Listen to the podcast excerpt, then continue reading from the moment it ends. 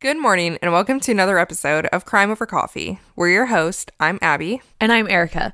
Today I'm going to be telling you part one of a listener suggested story from Cal J about the Grund family from Peru, Indiana. So throw back your shot of espresso and let's dive in.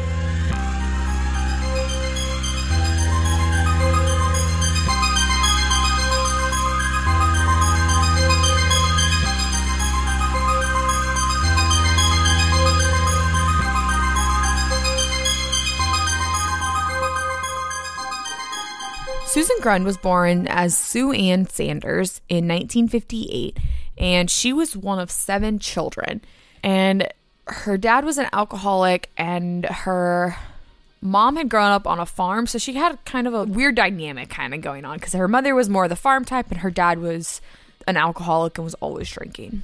She grew up in a really poor family, and the majority of her family had some things wrong with them. So her dad, William, was physically abusive and it got worse when he drank. Suzanne later came out and said that he had sexually assaulted her as a child.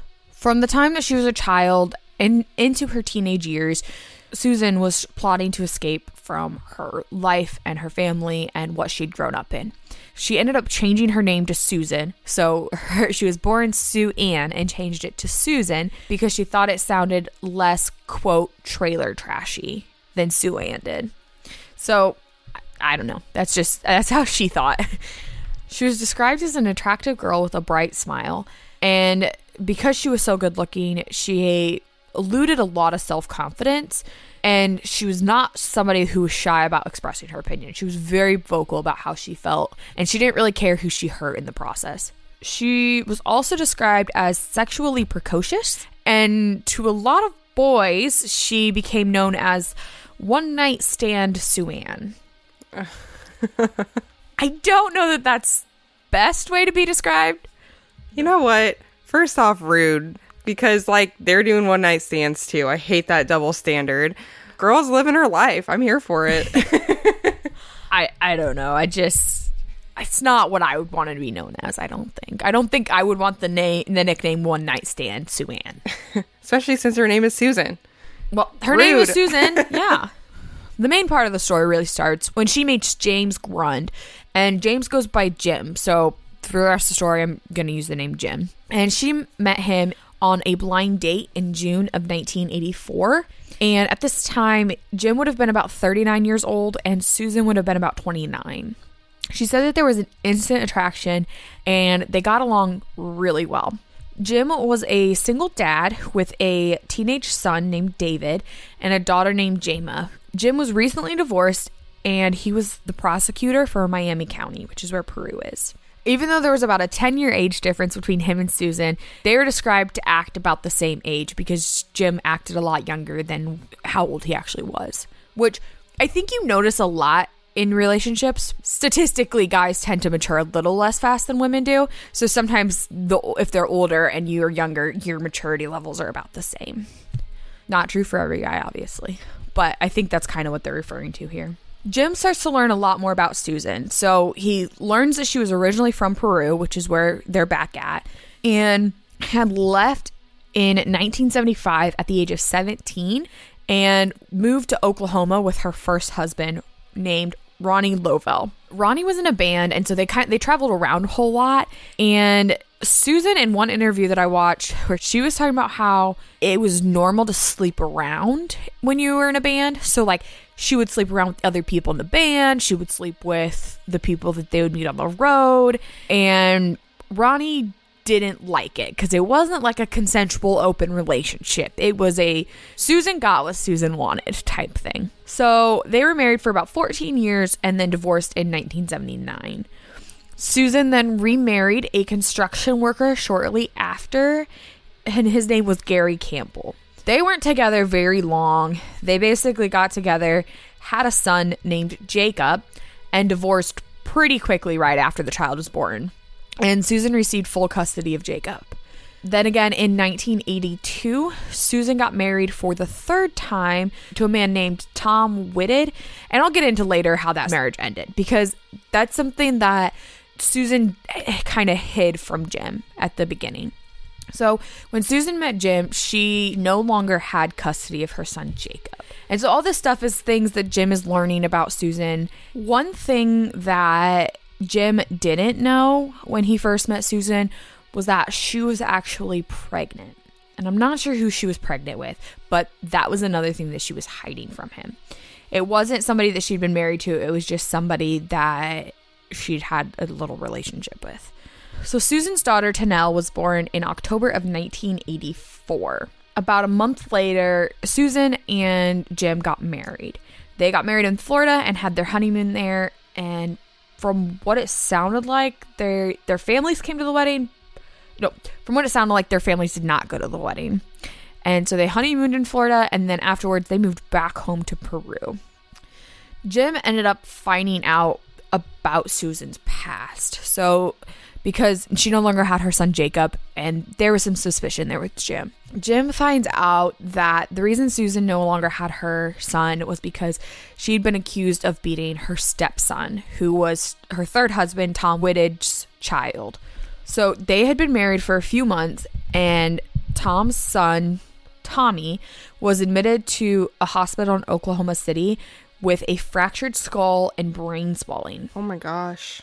And Susan told her husband, Tom, that Tommy had fallen and hit his head, and Tom hadn't been there for the accident.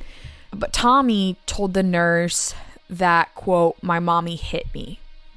The hospital didn't report the injury to the police, even though Tommy had said it. They kind of just brushed it off. Susan was like, I didn't hurt him, you know.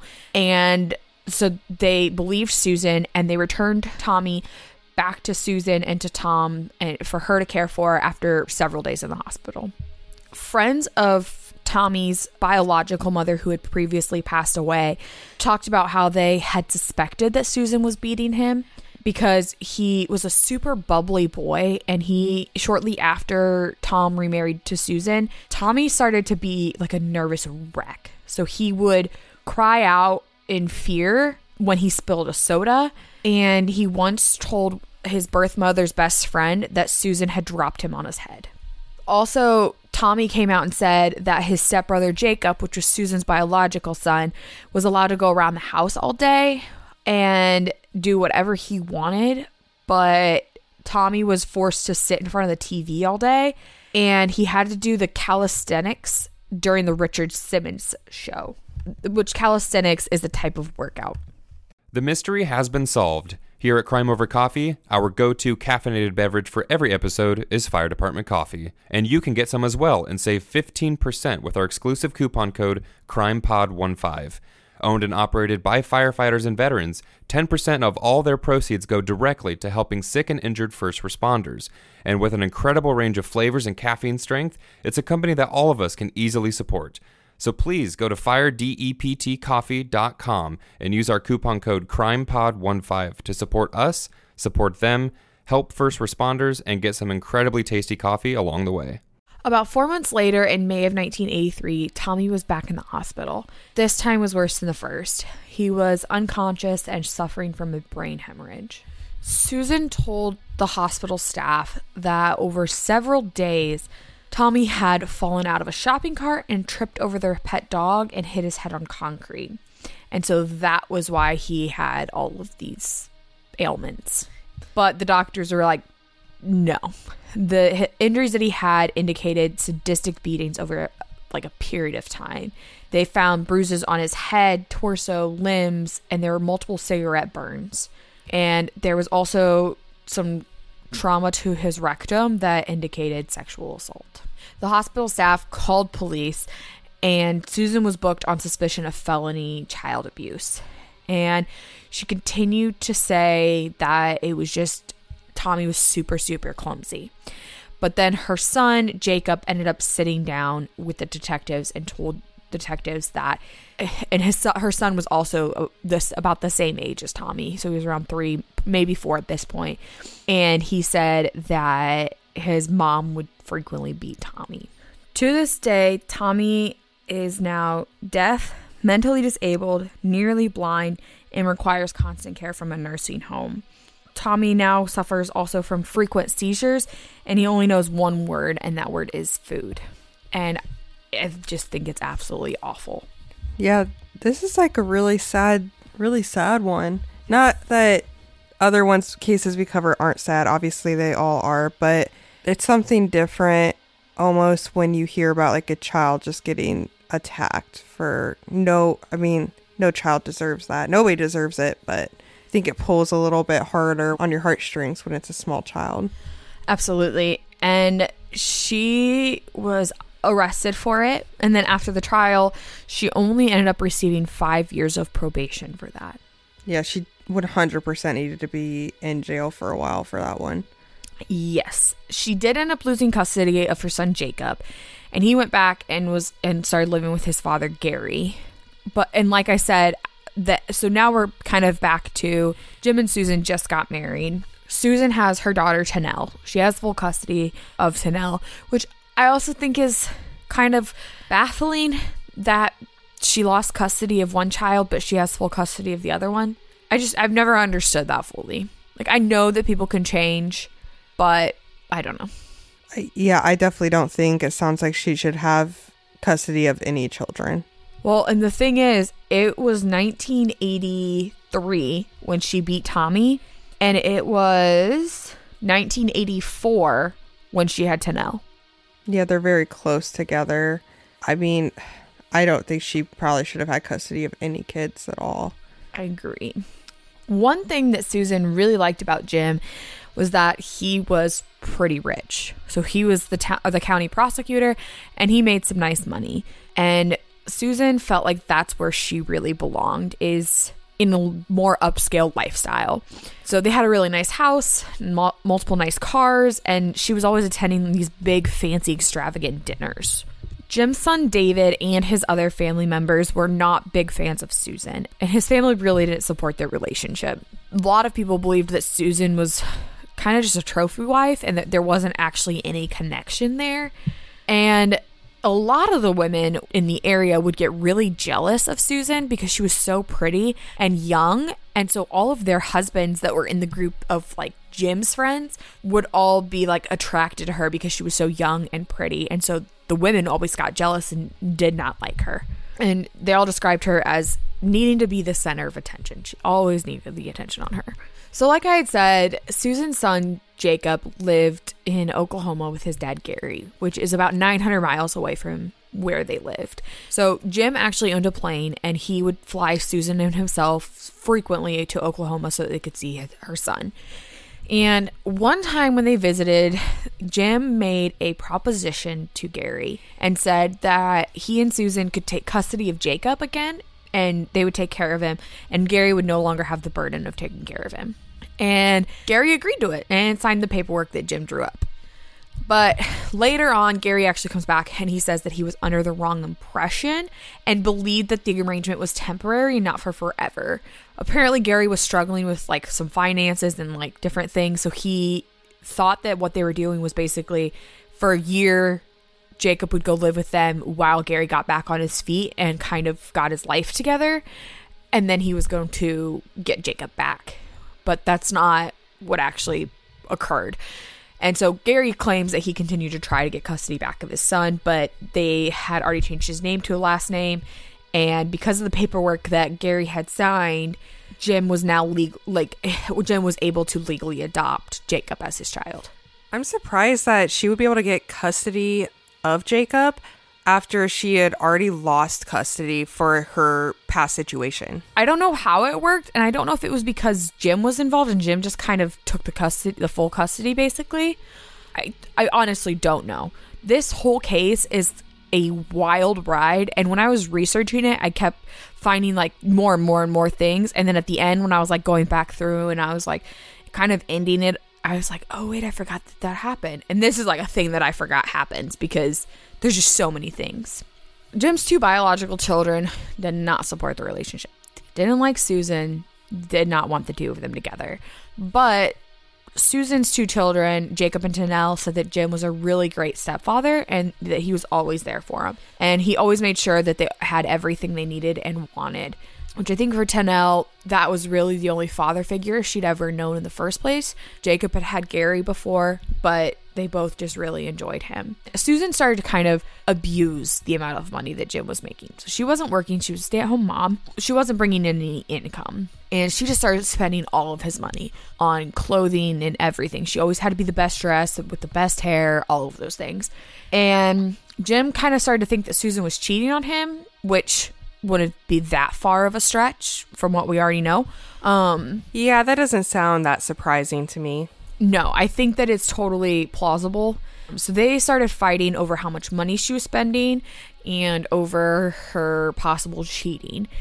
And Jacob came out and said that he remembered a time where Susan and Jim were fighting about something and he so Jacob was helping his mom move some stuff in the house to the basement and Susan asked Jacob how he would felt if she ended up divorcing Jim. But like I said, Jacob really liked Jim, so he kind of he wanted the two of them to stay together. Then in July of 1992, Jim and Susan decided to take the kids to Alaska for a family trip. And while they were there, a big fight occurred. And nobody ever came forward and talked about what the fight was actually about. But Susan told Jacob and Tanel to pack their bags because they were going to be going home. So they packed their bags up, but by the time everything was packed up and like they were getting ready to like leave, Susan had calmed down and changed her mind, and so they ended up staying and finishing the vacation as a family.